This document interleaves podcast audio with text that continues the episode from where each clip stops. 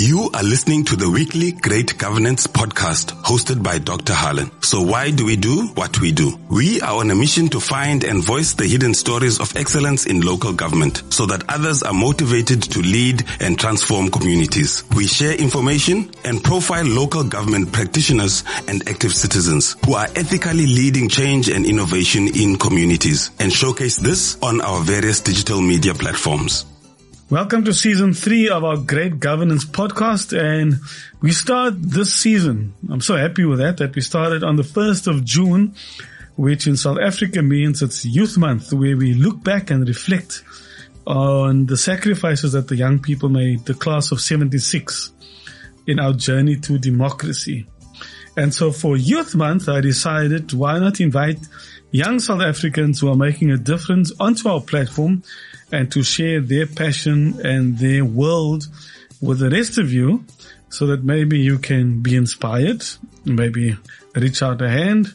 And today I've got with me Sakhe Duka and she calls herself, we debated before that whether she's a journalist or whether she's a broadcaster. But first of all, welcome Sakhe. Thank you so much, Doctor. Thank you so much. It's great for me to be here. So tell us about yourself. Uh, who is Sakhe Duka? You facilitated the Dr. Allan Boesak lecture the other day. Yes. And people wanted to know, but who is that smooth girl? You know, she sounds so well groomed and she's, she sounds so, she's got all of that. Tell us who is Sakhe Duka? Thank you. Sakhe Duka briefly is a 25 year old mother, woman of God.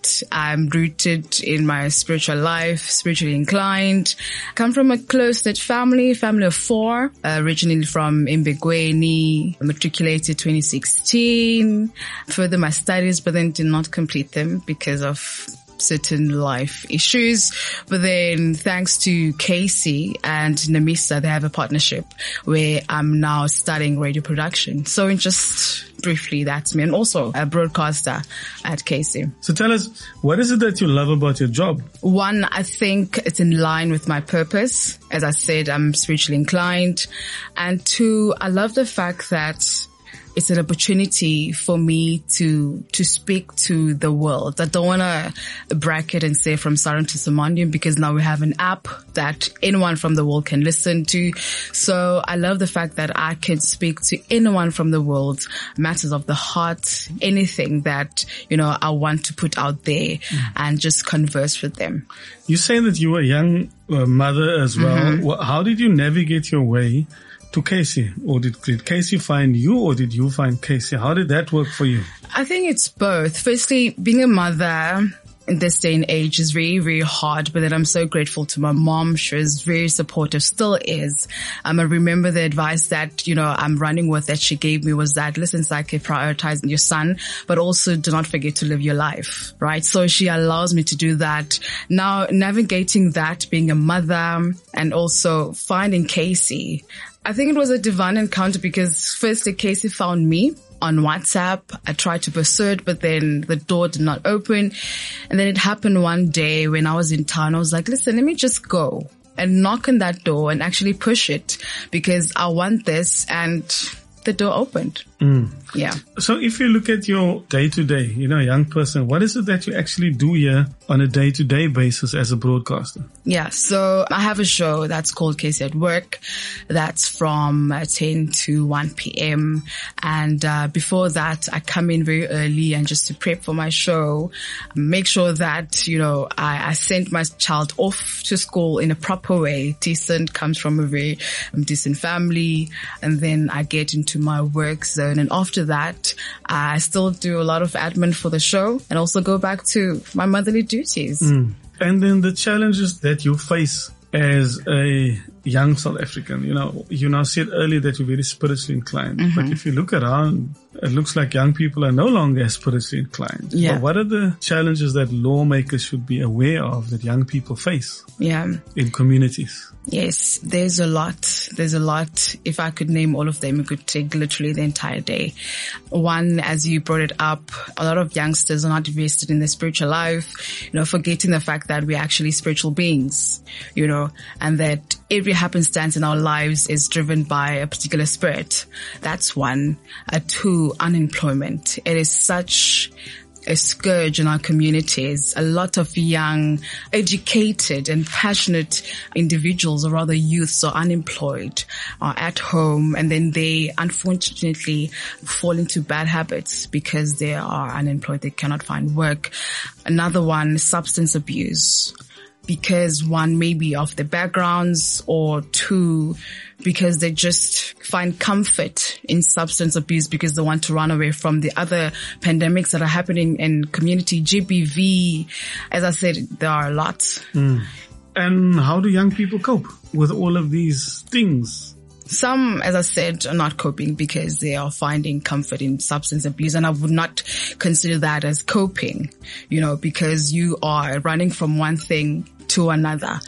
They are not coping. We are not coping. Mm. You know, I'm a mom, a young mom, fell pregnant very young, but I think it's just a matter of determination and being resilient that listen, I'm going to rise against all odds. I know there's GBV. I know there's this and that, but I want to make it, mm. you know? So what advice would you give to a young person listening out there? Exactly that. Be resilient. We've heard many touching stories of one, you know, who ran a household at like 13, but now who's the best lawyer and advocate out there.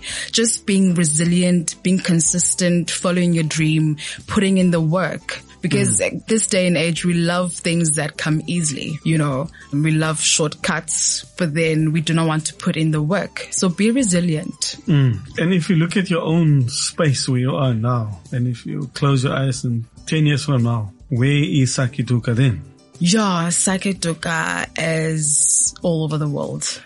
I am not boxing myself. Sakhe Duka is walking in power in her purpose. I am transforming the world one mic at a time. That is me doing it big. You really love radio. I do. What is it about radio that you love so much? Funny thing is, Doc, it's a love that I never saw coming. You know, grade 12, I was like, what am I going to study? What do I love doing? And then it found me. So I think I love it so much only because that I'm able to, in a way, you know, transform lives. One, you can transform a life by just changing a person's perspective or renewing their mindset on how, on a particular thing that they're viewing, you know, changing their mentality, transforming transforming, you know, any aspect of their life just by you saying those words and speaking with conviction and all of that. You mentioned and you're very open about, you know, a lot of young girls fall pregnant at a very early age mm-hmm. and to them it's the end. You know, mm-hmm. what makes yours different? And what advice would you give to a young person out there? Yes, it will sound as though I'm repeating myself, but it goes back to being resilient, you know, and of course having a great support structure you know, when I fell pregnant and my mom was like, I remember before when I started dating, she was like, listen, if you ever come home with a tummy, there's the door you know? I think that was her way of protecting me to become pregnant or rather staying away, abstaining from, you know. But as soon as I fall pregnant, she was there from day one till today. And I also told myself, listen, of course I was a laughing stock. You know, I was a laughing stock they were like, hey, she's not going to make it. This is it. She's going to be a mom. She'll go have to work as a cashier somewhere and that's her life. And I was like, no, not as I still have the willpower to mm. achieve whatever that I want to achieve. I'm sure you know a lot of questions and maybe if, if you think the question is unfair, please stop me. Yeah. But you know, government has been preaching this message of abstinence and about condomise and, and, and mm-hmm. all this. And yet South Africa continues to have, have a very high teenage pregnancy rate. Yeah. Why is that? I think. Is the message not coming through? Or are young people just the thrill of risk? Yeah, define everything. It? I usually say, well, one, for the government, the, the message is loud and clear. There are different kinds of contraceptives, you know, at our reach. But there's a point where we do not necessarily focus with regards to the stat. One, one person can fall pregnant by being raped. That's, a different angle that we need to also focus on. But then also uh, it's just, I don't know, it's just being defiant. Mm. You know, having that attitude of, you don't get to tell me this mm. is my life. I live it the way that I, you know, want to live it, you know, but in my case, it was not the latter. It was actually the former. So now we touch on government, you know, mm-hmm. how do young people feel about local government and do they have confidence in government? How do they feel about politics, you know, and, and standing up for, for things that the previous generation stood up for? Mm. I think we have grown weary and tired, you know, of all the empty promises. Beautiful vision that the late Nelson Mandela had for South Africa as a democratic country, a rebel nation, you know, but then it has just been the total opposite, you know, and he must be tossing in his grave because the level of corruption, the level of inconsistency in our local government, unfulfilled promises. I think as the youth, we've just grown tired and weary of that. We hmm. just have no confidence in government. What will change it for you?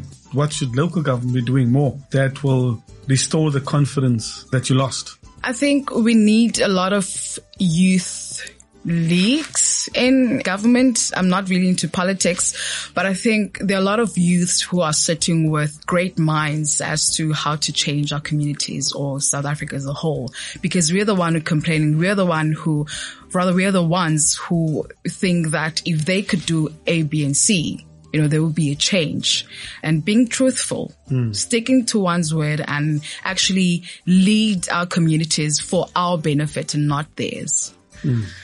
Samantha Power says, beautiful term, upstander. She says an upstander is a person who speaks or acts in support of an individual or cause, particularly someone who intervenes on behalf of a person being attacked or bullied. Do you consider yourself an upstander and what are you standing up for? Yes, I would. I would consider myself as an upstander and I stand for inclusivity. Yeah, where everyone is included irrespective of their backgrounds, irrespective of their race, nationality, ethnicity in all spheres of the world, be it the workplace, be it in government, the cabinets, all of that. We've never had a female president in South Africa. How, let's try it and see how that's going to work. You know, uh, leading the country from a female perspective. So I'm standing up for inclusivity. Mayor Sakhe Duka, if we make you mayor for a week, what are the things that you would change? Firstly, I would change that structure, the committee, and then I would allocate funds where there is a dire need for those funds in those particular departments. I would bring up internships for the youth. I would be out there. A lot of mayors are in their offices, stuck in their offices. I would be for the people because I'm there by the people. You know, I would be there, ask them, what is the change that you want to see? You know, and make sure that that change is brought about. Mm. And how should the community support young people, the broader community, the business community? You know, how do young people want to be supported? Yes. As much as we need monetary support for any uh, inventions that we had or rather have or aspirations of being in a particular field, but we need more of the corporate world to say, Hey, we believe in your dreams and we are here with whatever that you may need uh, so that they can come in fruition. Sakhe Duka, thank you so much for being such an outstanding young upstander and an ambassador. And we wish you well. We trust that if you listen to this podcast 10 years from now, mm-hmm. that will put a smile on your dial. Thank you so much for having me. And yes, I will listen to it in 10 years time, maybe in Mauritius, just, you know, thinking back of this day and how KC changed my life because it is changing it. Final word. What is your message to young people listening? Continue. Be resilient. Even though the situation may not seem as though you will make it, you will. Thank you. Thank you. To the amazing and talented Great Governance team, The Voice, Mpumi Lali, and producer Al Ontong, respect and love. Keep the faith and let's work to make South Africa great, right where we are. If you loved what you heard, subscribe to our Great Governance podcast that is available free on Spotify, Apple Podcasts, and Google Podcasts. And of course, also on our HRD Governance Facebook page. And don't forget to tell a friend to tell a friend about us. Listen to learn.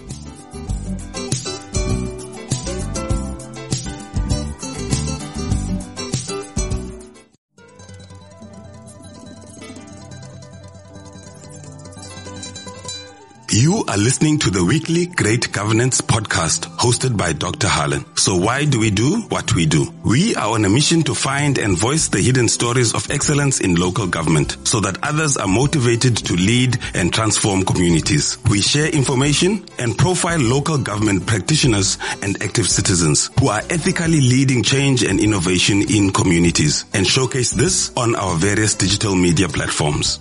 Can you believe it? We started 13 August last year, and here we are in June 2022. Now, Youth Month is a month that we focus on the young at heart, the not so young and the forever youngs. And today we've got with us a multimedia journalist. That's a big word. And her name is Siphokazi Vuso. And she is working with Independent. Uh, welcome, Siphokazi. Hi, thank you so much for having me. Look, tell us about yourself and your journey into multimedia journalism. Well, how did they change from journalist to multimedia journalist?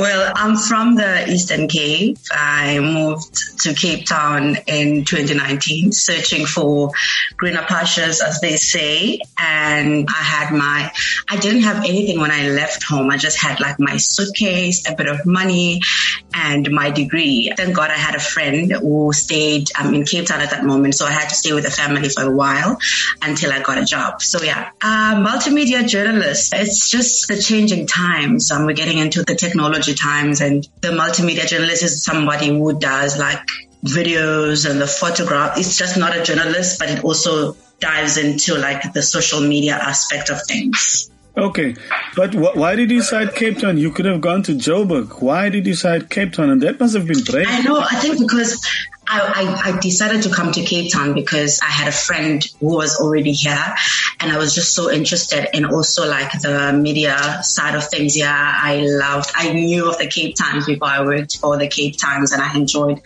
um, just reading the stories online while I was back home in East London. And I'm so grateful that I, I was able to actually get the job that I wanted. And how long have you been in this current job that you have? Three years, four years.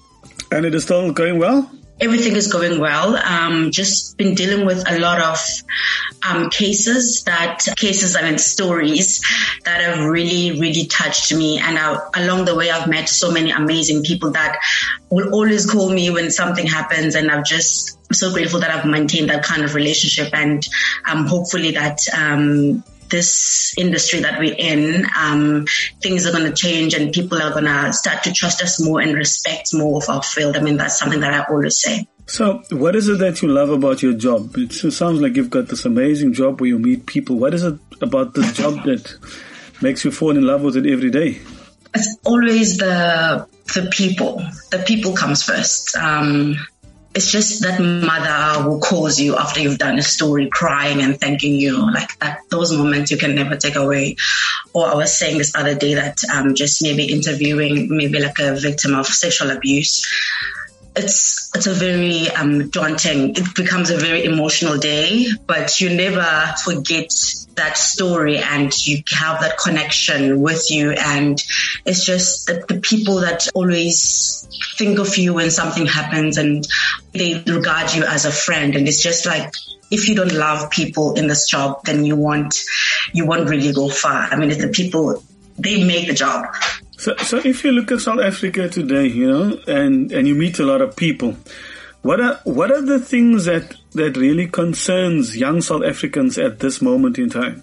There's actually a case um, that's happening this month where a young Eastern Cape woman was shot nine times. G- gender-based violence is one of those things that are really at the back of our minds and something that we have to always be aware of and be aware that that's something happening. And I feel like we have to speak louder about it and we have to raise our voices and it's just something that we have to tackle and it's something that we're struggling with as a country at the moment. And what is it like being a young black woman in Cape Town? People say they either love Cape Town or they hate Cape Town. How do you experience this beautiful city? Wow. Um, that's a great question. For me, it's been so great. It's just, I've had so many great opportunities in this city. I just met so many amazing people. So being a black woman in Cape Town, it's been wonderful. It's been a wonderful uh, journey. I told you I've, I'm coming from the Eastern Cape. It's a totally different world and people of Cape Town have a different worldview from us in the Eastern Cape. I mean, I'm from, I'm a village girl. So everything is different. I remember when I was coming here and I was on the bus and I've never in my life seen such big buildings. It was my first time seeing such big buildings. Everything was so big and so huge. So you can imagine even the people that I met and the personalities that I've met, everything was so big. And you get to a stage where you find yourself not anymore in a space where it's only one race and you get to actually mix with different races, which is always interesting because you get to learn like different views of life and you, you just get to look at life differently. I mean, it's just, it opens your mind, I can say. And have you experienced racism in the city? Not per se, but I have experienced racism in my childhood. I don't believe you. You have never experienced racism as a black woman. I'm saying not per se. I'm not direct. I mean, I'm in this job. I'm in this um, journalism job, and I speak to let's say maybe 50, 20 people a day. Of course, there's always going to be that nasty man or nasty woman, but it has never been so direct to a point where I felt like I was violated or discriminated. I think it also comes with being a journalist. We learn to have thick skin and to like, we understand that it comes with a job and it's a nature of the job. You always get somebody who's going to be nasty or say something nasty, um, to you. But I've never per se had like a bad word said to me. Part of the podcast is to look at the lived experience of young South Africans growing up in the year 2022. You touched on gender based violence. What are the other concerns that you and your generation are struggling with or that you are worried about when you think about South Africa? I feel like there aren't many programs that they to address gender-based violence, and I feel like our justice system sometimes does fail us. There would, I, there was, I read something on Twitter the other day where this guy was in prison and he was on parole, and he did, he did the same thing because he was out on parole. And I think that um, our justice system needs to be more strengthened. And if somebody goes in for gender-based violence, the, the sentencing must be just so strict and so severe. Okay, now let's let's shift a little bit our conversation to politics and to local government. You know, do young people still have confidence in government and specifically local government? Um, my friends. Can I talk about my friends? my friends, um, when we bring up politics, it's always negative. My friends are always saying, I remember when there was the time to vote last year in November, and um, we would have conversations, and my friends were like, "I won't even bother. I won't even go." And I feel like young people have lost hope. Um, I think it's more so because of the things that have happened, and um, we look at the COVID nineteen PPE, PPE um, saga, and so many allegations and so many um, reports coming out from the Zondo Commission this person did this, this person did that. So people kind of look at government or officials or like a politician as somebody who wants to just lie. I think it's so it's worse for young people because they need to get into politics because the politics shape us. But then it's like, no, um, it's one of those things where young people just just look at it negatively and it's all because of what they've seen and they don't see that um, there could be any change. Do you have confidence in, in government and local government specifically? I do actually, I do. But I was saying, um, this is my personal view. I would love to see a woman-led political party, just one woman-led political party. I feel like women need the space to do things and I think they can change the status quo. Okay, now let's say, let's put this scenario on the table. We make you mayor of the city, this beautiful city of ours. We make you mayor for the day or for the month for that matter. What are you going to change? so many things. Okay, I think first thing I'm just gonna I'm gonna buy all the homeless people coffee first day. That's my first day in office. Feel like everybody deserves a cup of coffee, but obviously I really, really want to tackle the homeless problem because I just, my heart breaks every time when I see, um, how people live, especially in Cape Town. Like it's such in your face.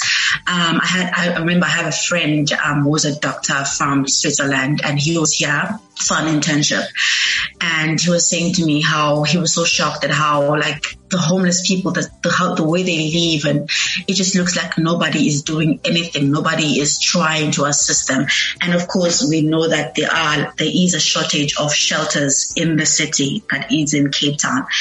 And we just need more hands on deck and more, they need our assistance. They need us to do something to help them. I mean, not all homeless people are vagrants who are trying to rob you or some people just don't have homes and don't have a choice and we just need to support those people.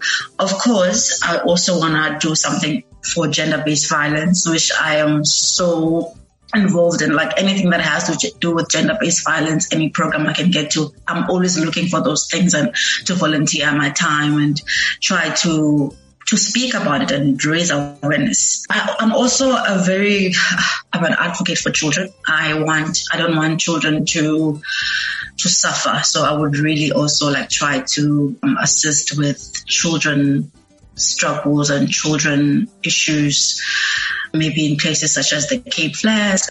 There has been so many issues with the children where they have been shot and some have been in a crossfire of gang violence. And every time my heart breaks, I don't have a child myself, but I'm such, I love kids and I'm a, I'm a child's rights, self-proclaimed child rights activist. I love children. I, I always want them to be protected and cared for, and I don't want them to be in those type of situations.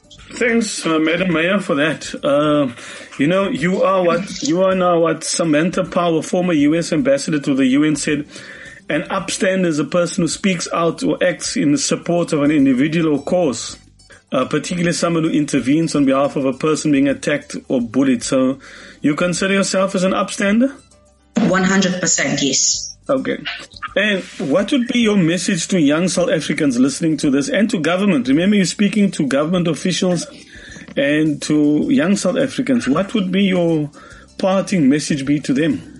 Get the youth involved. Get young women involved. Get women involved.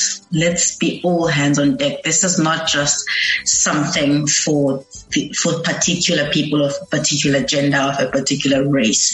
Let's hear all views. You don't know what young people are going to say. They they might see you might be seeing this problem this way, and a young person might come and perceive it in a whole different way. So let's get young people involved. Let's get women involved. Let's get all hands on deck. Let's not, if we're making decisions, everybody who is going to be affected should be part of that decision making. Okay, I think that brings us into the end of this podcast. Thanks so much for your thoughts about young people and what you are doing to make South Africa great and your passion for development. We wish you success with your journey ahead.